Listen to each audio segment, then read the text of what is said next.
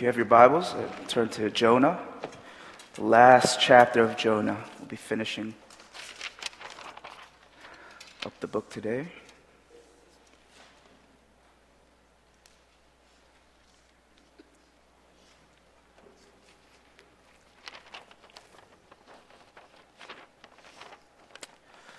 Jonah chapter 4.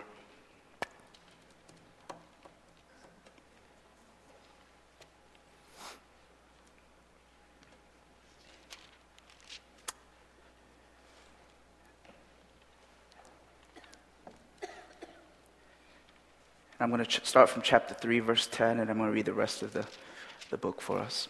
Verse 10 says, When God saw what they did and how they turned from their evil ways, he had compassion and did not bring upon them the destruction he had threatened.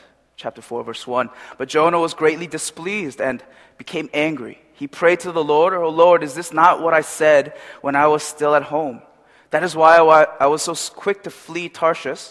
I knew that you were a gracious and compassionate God slow to anger, and abounding in love, a God who relents from sending calamity.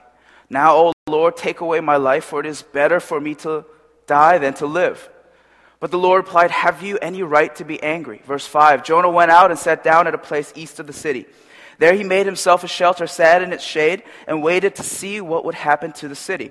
When the Lord God provided uh, a vine and made it grow up over Jonah to give shade for his head, to ease his discomfort, and Jonah was very happy about the vine. But at dawn the next day, God provided a worm which chewed up the vine so that it withered. When the sun rose, God provided a scorching east wind, and the sun blazed on Jonah's head so that he grew faint. He wanted to die and said, It would be better for me to die than to live. But God said to Jonah, Do you have a right to be angry about the vine? I do, he said. I'm angry enough to die. But the Lord said, You have been concerned about this vine, though you did not tend it or make it grow. It sprang up overnight and died overnight, but Nineveh has more than 120,000 people who cannot tell their right hand from their left, and many cattle as well. Should I not be concerned about that great city? Let me pray for us. Father, we long to know your heart. Father, we want to be more like you, more like Jesus. So as we go into Scripture today and, and in this message, transform us to the likeness of Christ, like mindedness of Christ, and reveal to us what you're speaking. We pray, Father, that your word will cut deep every single person here today. We love you. We thank you. And in Jesus' name we pray. Amen. If you weren't here last, last week, I spoke on, and the, the title of my message is the first part of the outline. It was Called by God for Your Good and His Glory. And before anything else, I said that we're all called by God in certain ways. And when we talk about ministry and when we talk about calling, we always have this uh, preconceived notion with those two words in particular that it means pastoral ministry or you're going to be called to the nations or something like that as a missionary. Or, you know, maybe some people who with a more financial mindset, it's like, oh, you're called to ministry, calling, ministry, poor, right? Um, but that's not the case. In every believer, there's a calling in our lives. As, as, as God says, the people of Israel, they're my people, and I am their God. He says, the Jews are my people. So when it comes to salvation, it first came to the Jews and then to the Gentiles. What does he mean there? He's saying that to the Jews, there's a responsibility, there's an obligation as the initial people of God whom Jesus came to that we have an obligation, or they have a responsibility or obligation to go to the nations to let the Gentiles know who He is. In the same way, for those who call ourselves believers, we have a responsibility or an obligation to the rest of the world to make His name known. Right? It's a calling. It's, it's ministry. If all are called. Right? Specific pastoral ministry, some are called. Specific missionary calling, some are called right? And there's deacons and, the, and, elders, and there's different gifts in the church that He gave us. It says, you know what? This is the body of Christ. We come together with different parts, we make up a whole, and we glorify God that way. But in essence, we are all called. We are all called to do ministry. Amen? Right? Does that make sense? Right? Not, a, uh, not, not, not in this, you know, this construct that we know of calling or ministry, but calling ministry, making God's known, name known. And I talked about how we, when we encounter God, as Jonah did, when we encounter God, God calls you to people, but not to yourself. You know, we were reminded of his two greatest commandments love God, love people. And he says the second commandment is just like it. When we love God with the love that he commands us to, it's giving our all, surrendering our all. And when he says the second greatest commandment is just like it, he's saying, love people as you love me, i.e., give yourself to them. Right? It's just not loving people from a distance, and it's, it's about giving your life. It's sharing life. It's sharing who you are, what you are, your loves and your passions, your joys and your sorrows with one another. Loving people just as we love God. And my second point was the power of God is revealed in our obedience. Jonah had no idea why he was being called to Nineveh a Gentile city, a, a, a, nation that would eventually just mess up the, the landscape of Israel and, and just kind of take them over and, and culturally uh, just do some really heavy damage to the nation, to Israel. Right? But he calls him. He never understands, but he obeys nonetheless. And remember, he preaches a one line sermon. Right? He says, Repent. In 40 days, God's going to come, so repent. And in a city with the breadth of three days, meaning it took, one, it took somebody to walk from one end to the other three days, in a large city like that, says there was revival, there was repentance, right? A, a one line sermon, right? So when we obey, God responds. When we obey, God does the rest, and He does amazing things. And the last point was doing God's work transforms the called ones and the ones who are called at the very same time. Right? We see in the life of Jonah that he had no idea what he's doing. We can tell, and that's what I'm going to be talking about today. His heart wasn't in the right place. Right? But as he goes, as he obeys, God starts to reveal to him who God is. And he transforms not just the Ninevites, but Jonah as well. And in this past week, for whatever reason, in this past season, to be honest, I've been really thinking about my past right? It's just in this idea of, of calling and ministry, specifically pastoral calling and ministry, where the journey that God has brought me. And uh, many of you guys know one of the, my favorite, favorite movies. Can, can anybody guess? Timothy, you guys know? It's not Fast and Furious. Slumdog Millionaire. Anybody seen that movie?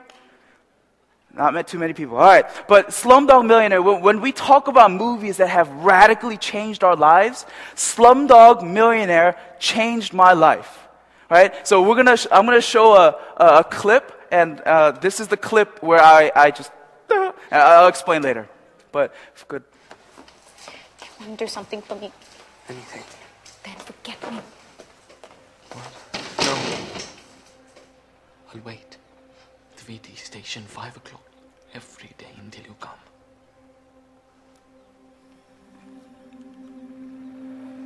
I love you. It's too late, Jama. Go.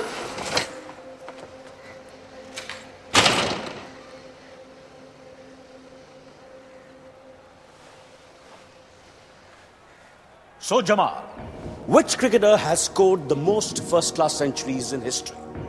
A. Sachin Tendulkar, B. Ricky Ponting, C. Michael Slater, or D. Jack Hobbs? But remember, if you answer wrong, you lose everything just like this. So, do you want to do this?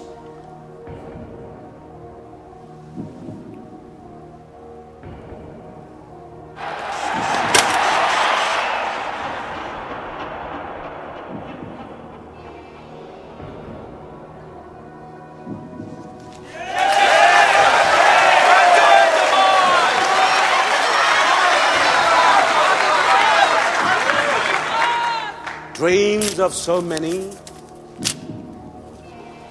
on the floor.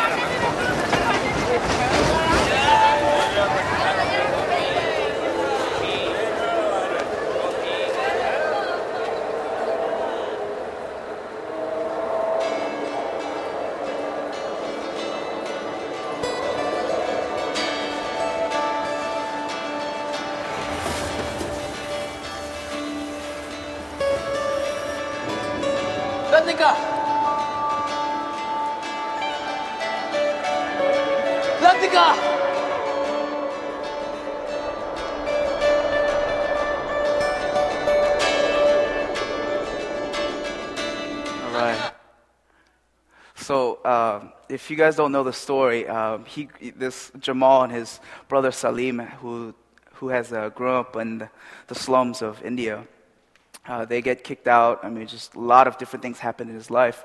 Um, but literally, his whole life up to that point was to seek out his love, Latika. Right? And, uh, you know, I, I, wasn't, I mean, this didn't change my life because, you know, I wanted a girlfriend so bad or nothing like that. But I, I, I, I watched this and, you know, some of you guys have different ways of falling asleep. Mine's movies. And I was watching this uh, winter of 2008, 2009 early 2009, and I was just lying down, laptop on my stomach, just watching this, and I just started crying. When, when Jamal says, I will wait for you every day until you show up, I just started crying. I was like, God, you wait for me. You know, like as, as sinners, broken people, I was like, you wait for me to come and, and come back to you. And I was just like, oh, it's so beautiful. And today's message, and um, you know, something that I was just reminded of is, especially when, when Jonah leaves Nineveh to kind of wait on the destruction of, of the city, um, I realize how radically God pursues us uh, just for intimacy, to respond to his calling, and just to be with him. Right?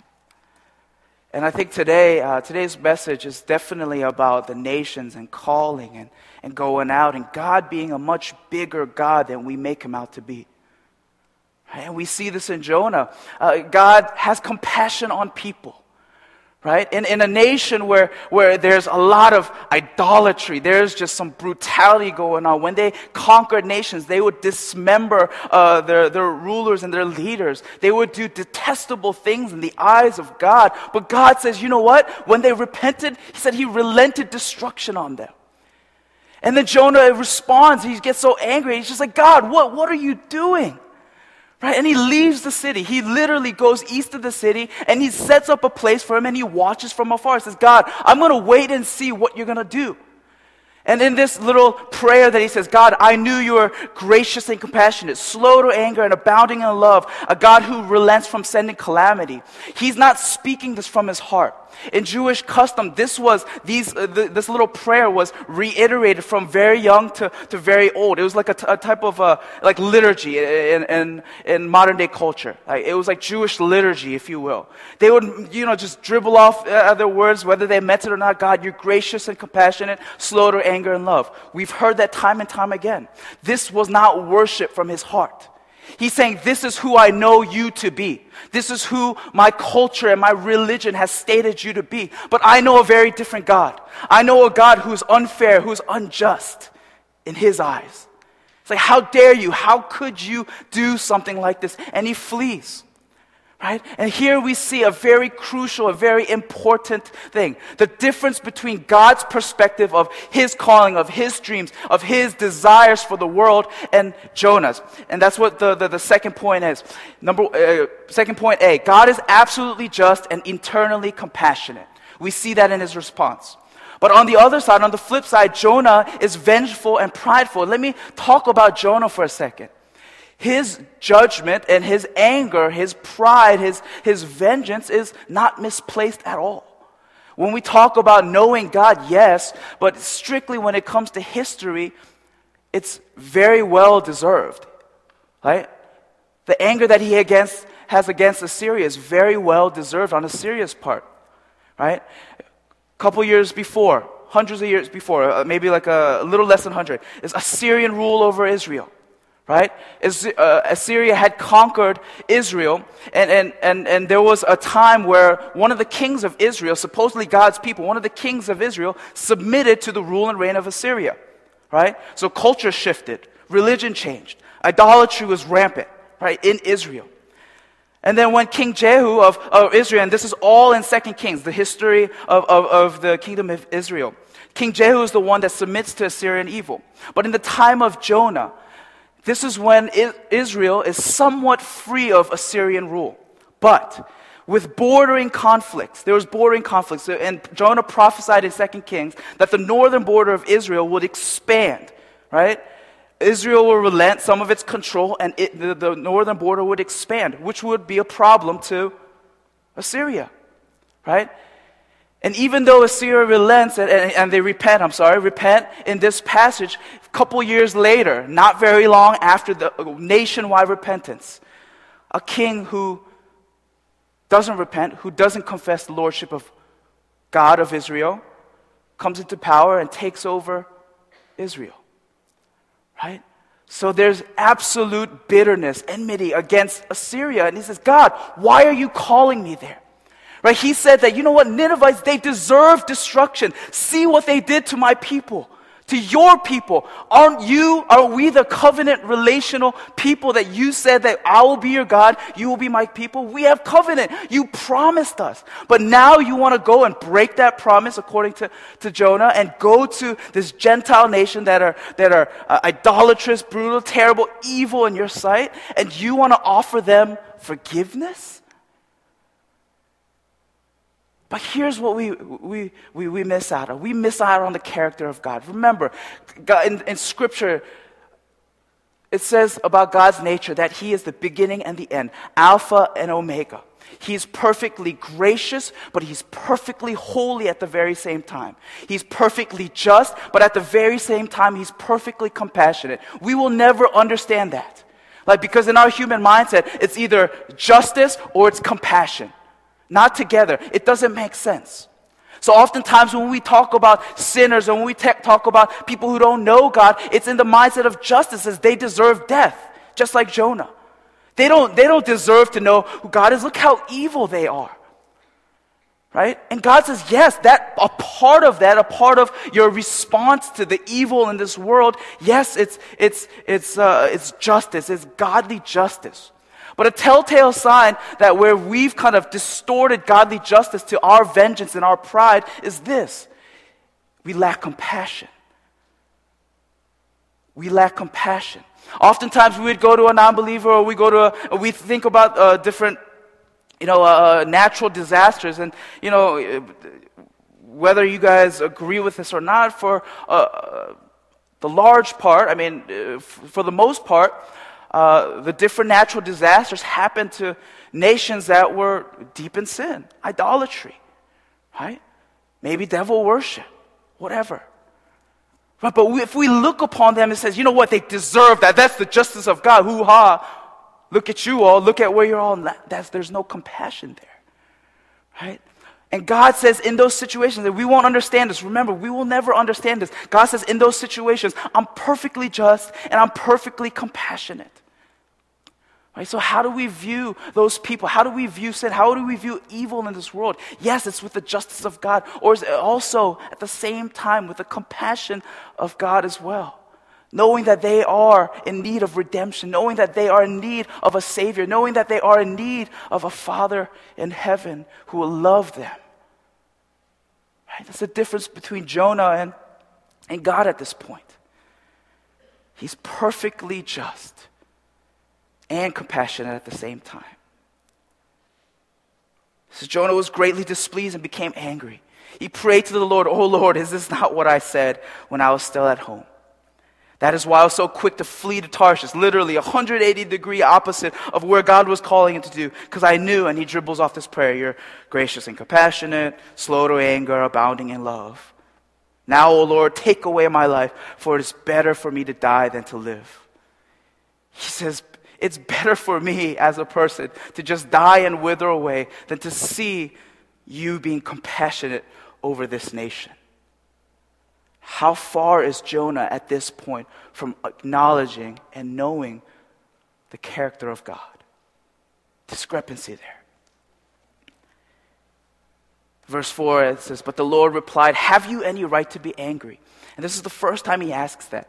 But Jonah skips over and he doesn't even say. But this is what Jonah's response to everything. It says Jonah went out and sat down at a place east of the city. There he made himself a shelter, sat in its shade, and waited to see what would happen to the city. Then the Lord God provided a vine and made it grow up over Jonah. And then he provided a worm. Then he provided a scorching wind. And then a sun. you know, that made him grow faint. And Jonah replies, says this again, I would rather die than to live.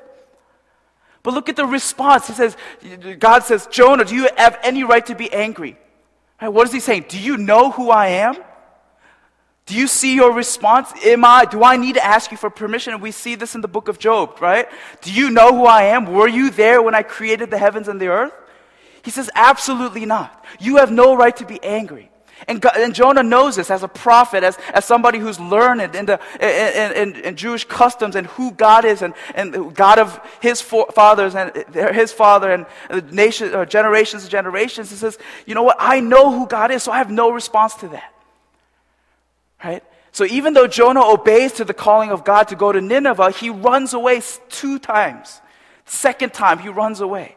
First time, he ran away to Tarshish. Second time, he obeys, but still not acknowledging who God is. He runs the other way and says, You know what? I'm going to go east of the city and view your city, view the people that you have compassion on. What is he saying? He says, I know justice better than you. He says, I know what should be done in this world better than you. How many of us realize that for our lives? How many of you guys respond to God's calling in the way that Jonah did? We flee, and then we set up a shelter far away from God's calling, in a place of comfort, in a place where we're just far enough away to have escaped his calling but just close enough to see what God is doing. Just maybe, uh, you know, uh, maybe when the time is right, maybe when I begin to understand, maybe when I make sense of things, I can jump in. In the same way, Jonah responded to the calling of God and to God's invitation to know him a little bit more. He escapes to the east of the city just far enough where he could see it, but just close enough to laugh at it when destruction comes. He wants to see. And I realize oftentimes in our lives we make excuses for where God calls us. We respond like Jonah. We go just the safe distance. We do just the safe things in the church.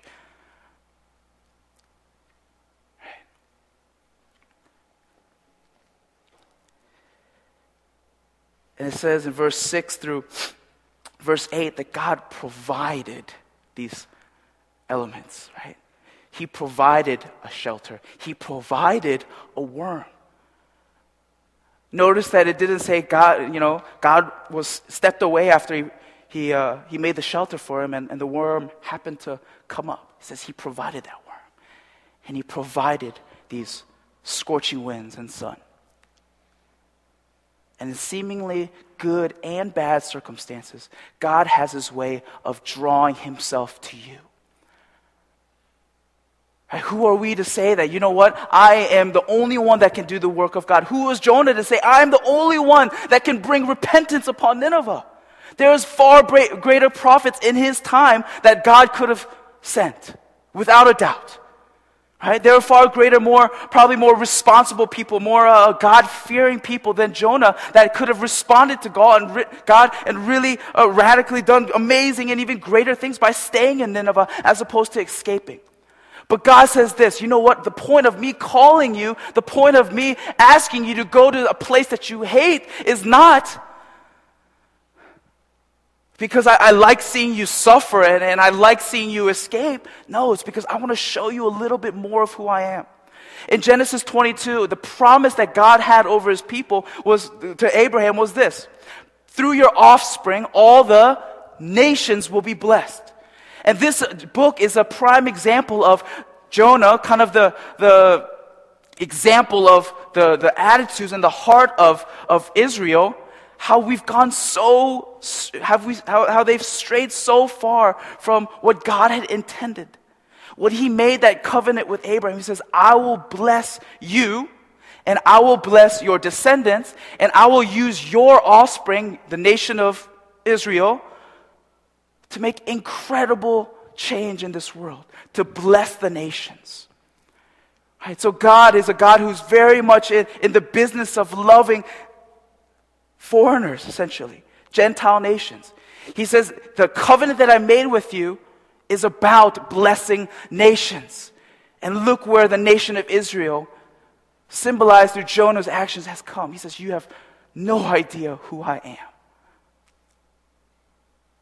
God is a God who desires for us to see so much more than what we have right in front of us. He doesn't want us to just you know, keep all the blessing and receive and worship and hear uh, messages and just re- receive, receive. But He says, I need you to go. In the same way that He says, Your offspring will bless the nation, He says, I need you to go. You hear and taste it, and I've seen that how good God is. He says, I need you to go. What are you going to do? What's your response to a great big God? I love that last song that we sang, Let your glory fall in this room. And we pray that prayer all the time. Let your glory fall, God. Let the blessings overflow, Lord. God, touch me. Holy Spirit, come. Make radical change within our communities. But that's half the prayer. That's half the things that God wants to do. He says that we would be a blessing to the nation.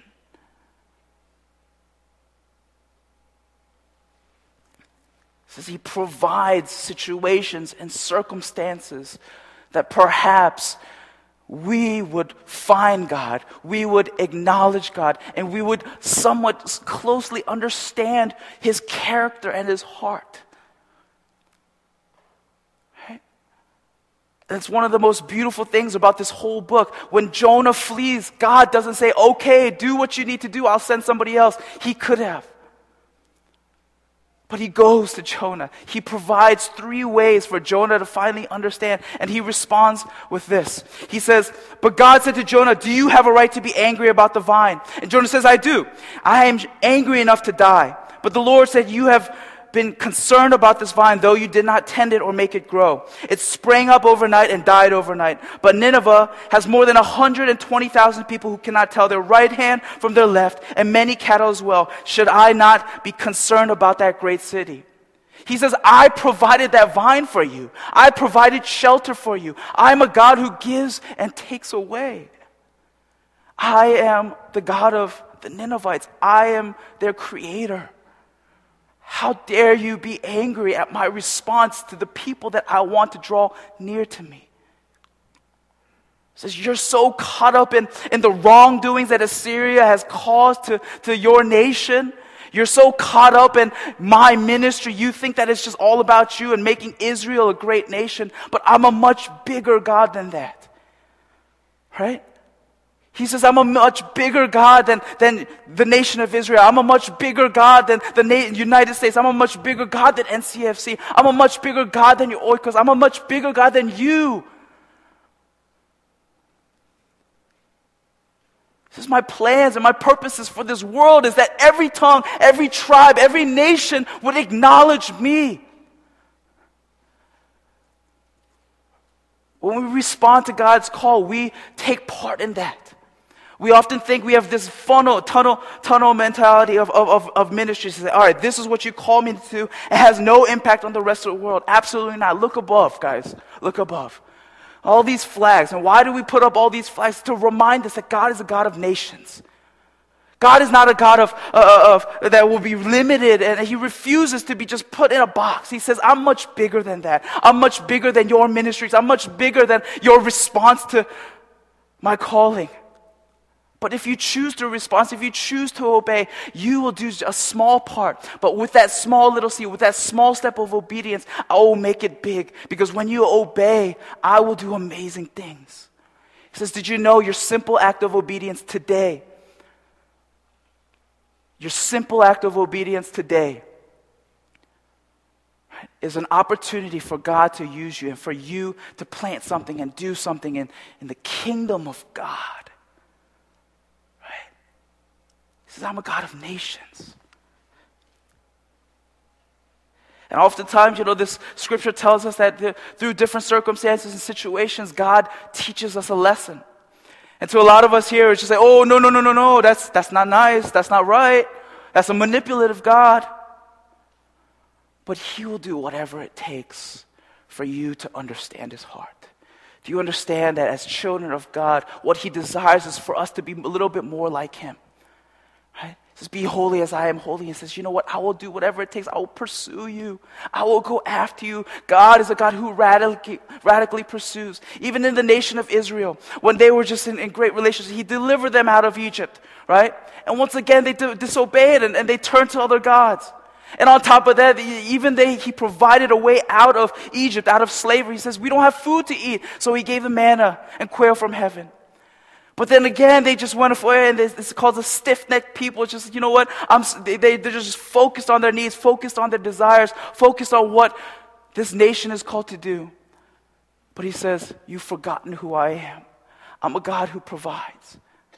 He always pursues his people. And even in the ways that they've committed idolatry and doubt in God, he provided them laws and, and regulations for worship so that perhaps they would turn back to him and that he gave them a safe construct to really worship him, to really be found by his people. Even they, and then they broke that, and then he gave them sacrifices. Because, you know, as a perfect God, as a perfectly holy and righteous God, he could not stand sin. But he says, I will provide a way out for you. Sacrifice system. You see in Exodus and Leviticus. But thousands of years later, he says, You know what? You, my people, are still a stiff necked people. You still refuse to believe who I am. You still refuse to believe the desires that I have for this world. Therefore, I'll provide who? Christ. That's the ultimate sacrifice. That with this gift, which I'll leave up to you, perhaps you will respond in a way that you will say, Okay, God, I see what you're doing. I see who you are. Says, but Nineveh has more than 120,000 people who cannot tell their right hand from their left, and many cattle as well. He says they have no idea between right or wrong because they haven't been told. In their laws and their customs, sure. But when it comes to me, they have no idea. He says they're sheep without a shepherd. They ha- they're going nowhere, just ready for the slaughter. They're going nowhere. I am their creator God, but they can't tell from their left to their right hand. He says, How dare you? How can you be angry? Who are you? Are you their God? Are you their creator? Right? How can you refuse to, to do my work? How can you just escape like that and say that you want to be a safe distance when I, their God, is, my heart is wrenching for my people? He says, I am a compassionate God. The, the, the prayer that you uttered, gracious and compassionate, slow anger, slow to anger, abounding in love, that's absolutely true. He says, that's absolutely true. But you know that as, as spoken prayer. You know that as written prayers, but you have yet to experience that for yourself.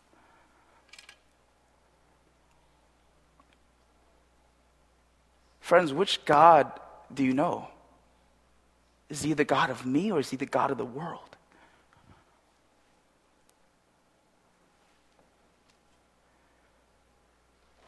Are we so consumed with what's going on here and now in our lives, but we forget to realize that God has a greater purpose and, and plan for the small steps of obedience and faith that we take today? Do we acknowledge God as the Savior of the world or the Savior of myself?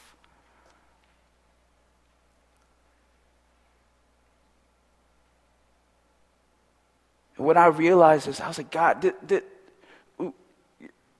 I, look around this room and, and, I, and I see these different nations and you know, a lot of these nations, when you, when you kind of put a name to the flag, it's, it's like, oh my gosh, this, this nation doesn't know you. That nation doesn't know you. There's so much evil, there's destruction, and there's people who are dying without hearing about you.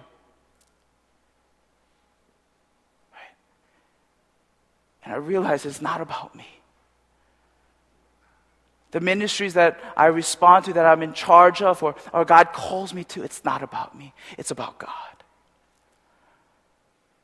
And he says, I will place situations and circumstances in your life so that you would turn back to me, that perhaps you would know me a little bit more, that I would give you a glimpse of who I am. So, okay, you've, you've responded in a way that where you've run away. You put one step in and one step out, and you're just safe enough to see everything going on, but you're just involved enough to experience it and receive it. But God says, jump in. He says, imagine what I'll do when you surrender your all to you, to me. He says, when, when I talk about gifts, when I talk about calling, I'm not asking you to rummage through your gifts and, and, and, and, and uh, gifts closet and, and give me what you can at your convenience. He says, I'm asking you for your all. He says, I, you, we're called to be living sacrifices. Living sacrifices for God. And step by step, when we take steps of obedience, we realize that we're being a part, we're participating in God's kingdom, ushered here on earth and heaven. And what amazing things can He do with that? Simple steps of faith and obedience from Jonah without the knowledge of what God's doing or why He's doing it. But He says, okay. Nationwide repentance, one line sermon. Jonah responds and says, I don't get it. Why are you so compassionate, God? God pursues and says, This is who I am. I provide, I give, I take away. I'm the beginning and the end. I'm the ruler, I'm the king. But these are my people. As sinful as they are, they don't know left and right. I am a God who desires to be their good shepherd. I want my people to come back to me. Who are we to say that's not for me? Who are we to say that that's not, no, that's not what, what, I'm called to do? He says, I call you that you would know me a little bit more. Our response to our calling, our response to God is not that we can stand and say, I did this, I did that, but it's to say that I drew closer to God and God revealed a part of Himself to me.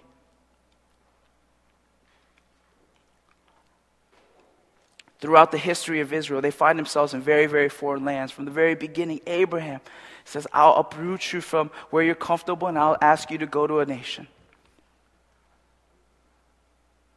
Right? And then they find themselves in Egypt and they're living there for a while. And he says, I'll deliver you and I'll go take you to the promised land. Right? And if we read the Old, Old Testament, there's so many, there's so many, there's different nations that, that, that take rule over, over God's people. And then they find themselves in a foreign land. And Jeremiah, he says, in, in, in Babylon captivity, he says, ask for the blessing of where you're at. Increase. Right? For generation upon generation, what I'm asking of you is the places, the physical places I find yourselves in, pray for the, the blessing. Because I'm there.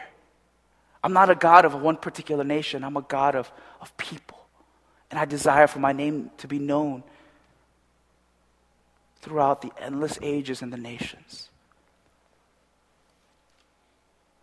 Right. Fast forward to the New Testament.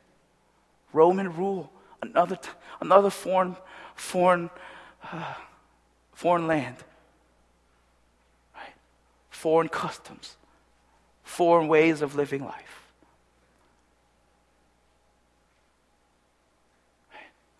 Let me ask you this, and let me challenge you with this. What in our lives, right? What in our lives and where you're at requires faith? Think about that for a second. What in your life really requires faith in God?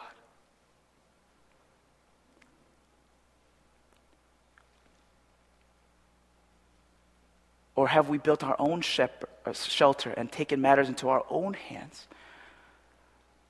Into our idea of what safety and protection is? What requires in your life faith in God?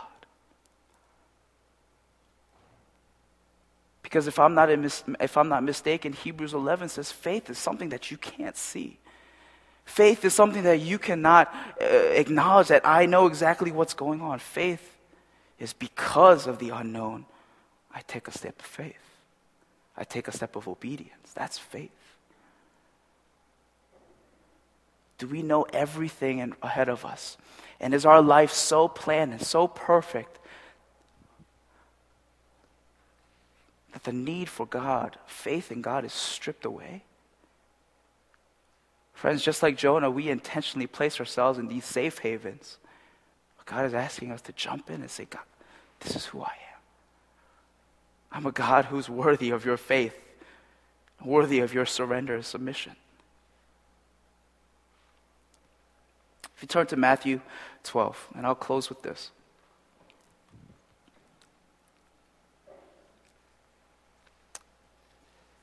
I mentioned last week that even Jesus mentions Jonah. He says, I'm the greater Jonah. I'm greater than Jonah. Talks about the, I'm the greater Adam. Adam came, perfect Im- image of me, he sinned. I came, perfect image of my Father in heaven, no sin. So I'm the greater Moses. I am the, the, the, the Savior. I am the, the Redeemer. I am the one that who will lift you up. And he says this about Jonah. And the story is uh, he's teaching the Pharisees, and the Pharisees come to him and says, Teacher, we want to see a miracle, miraculous sign from you.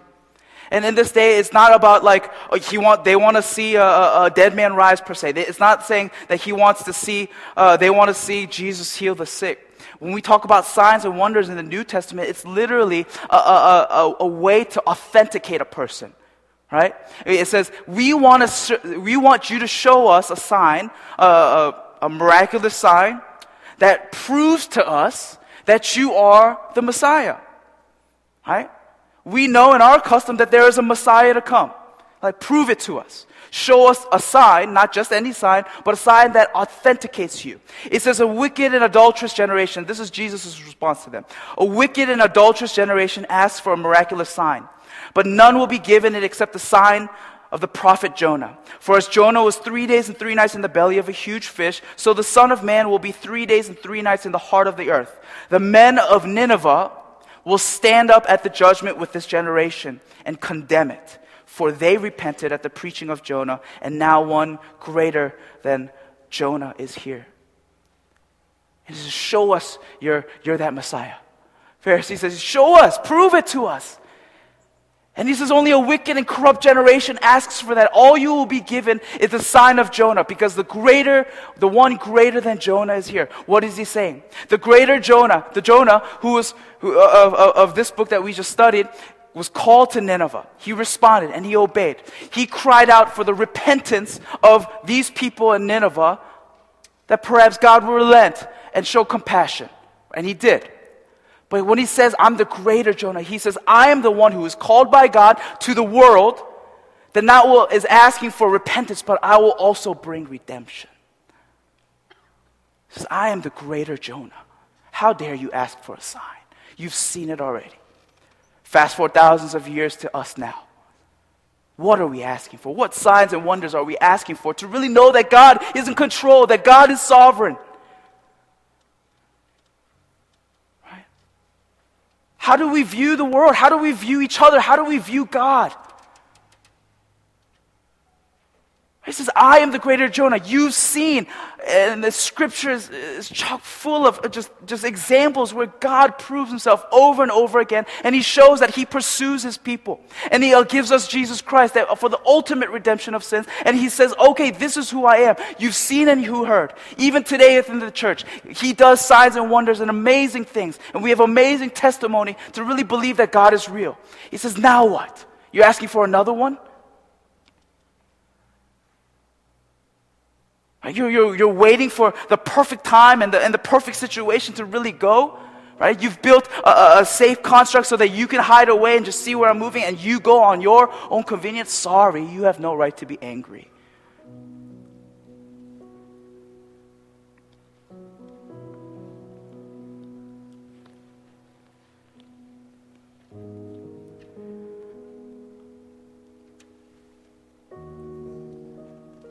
God is much bigger than you and I.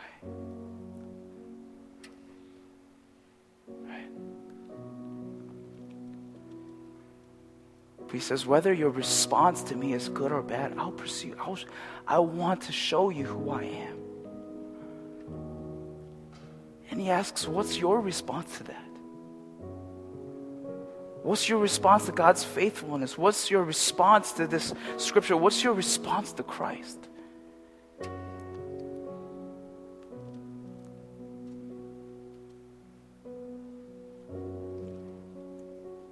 And, you know, I, I mean, everybody I'm sure has heard, past two weeks, just very, very disturbing news.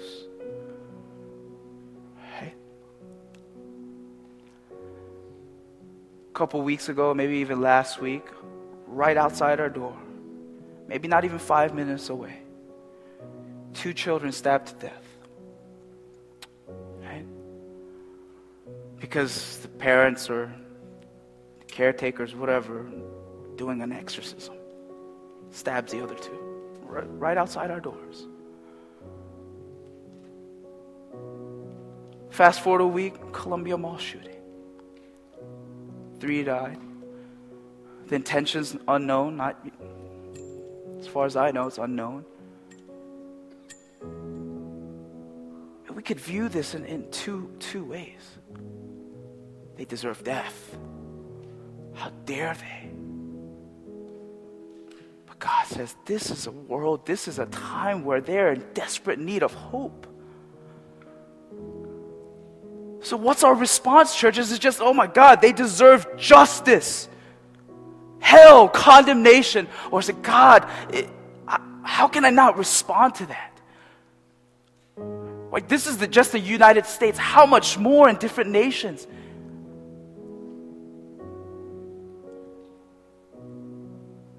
I, I don't know.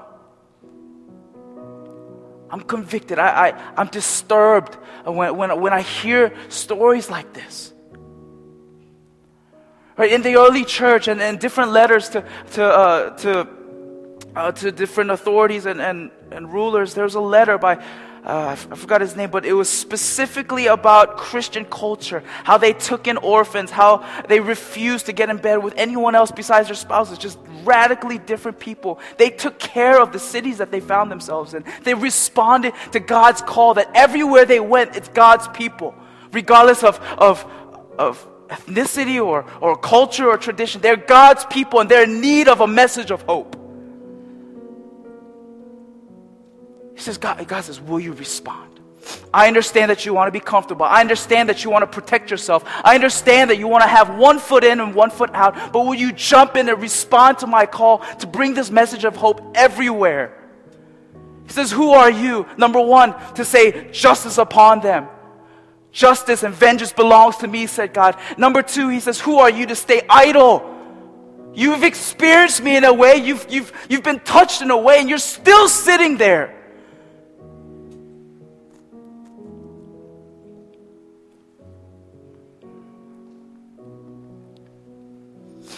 How dare you ask for a sign? How dare you ask for more of my presence?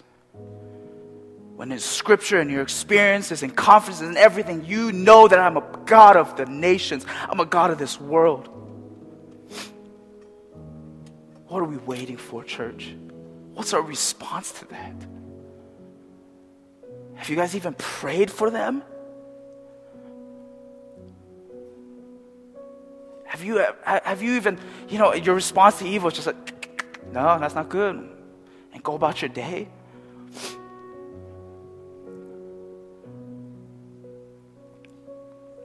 In closing, uh, uh, we're going to just pray a little while. And, uh, you know, you don't have to come up or anything. And it's just the stillness of your hearts. And I'm going to dismiss if you guys need to pick up your children or what have you. But if you want to pray and seek God, let it be in this posture God, I seek you.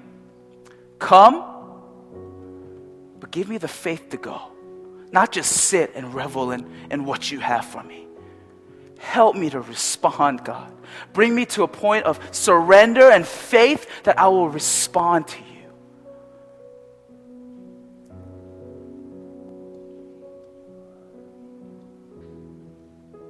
God, bring us to a point of, I don't know, the modern day worm and the modern day scorching wind and sun. Make those things happen that perhaps I will understand you and know you a little bit more.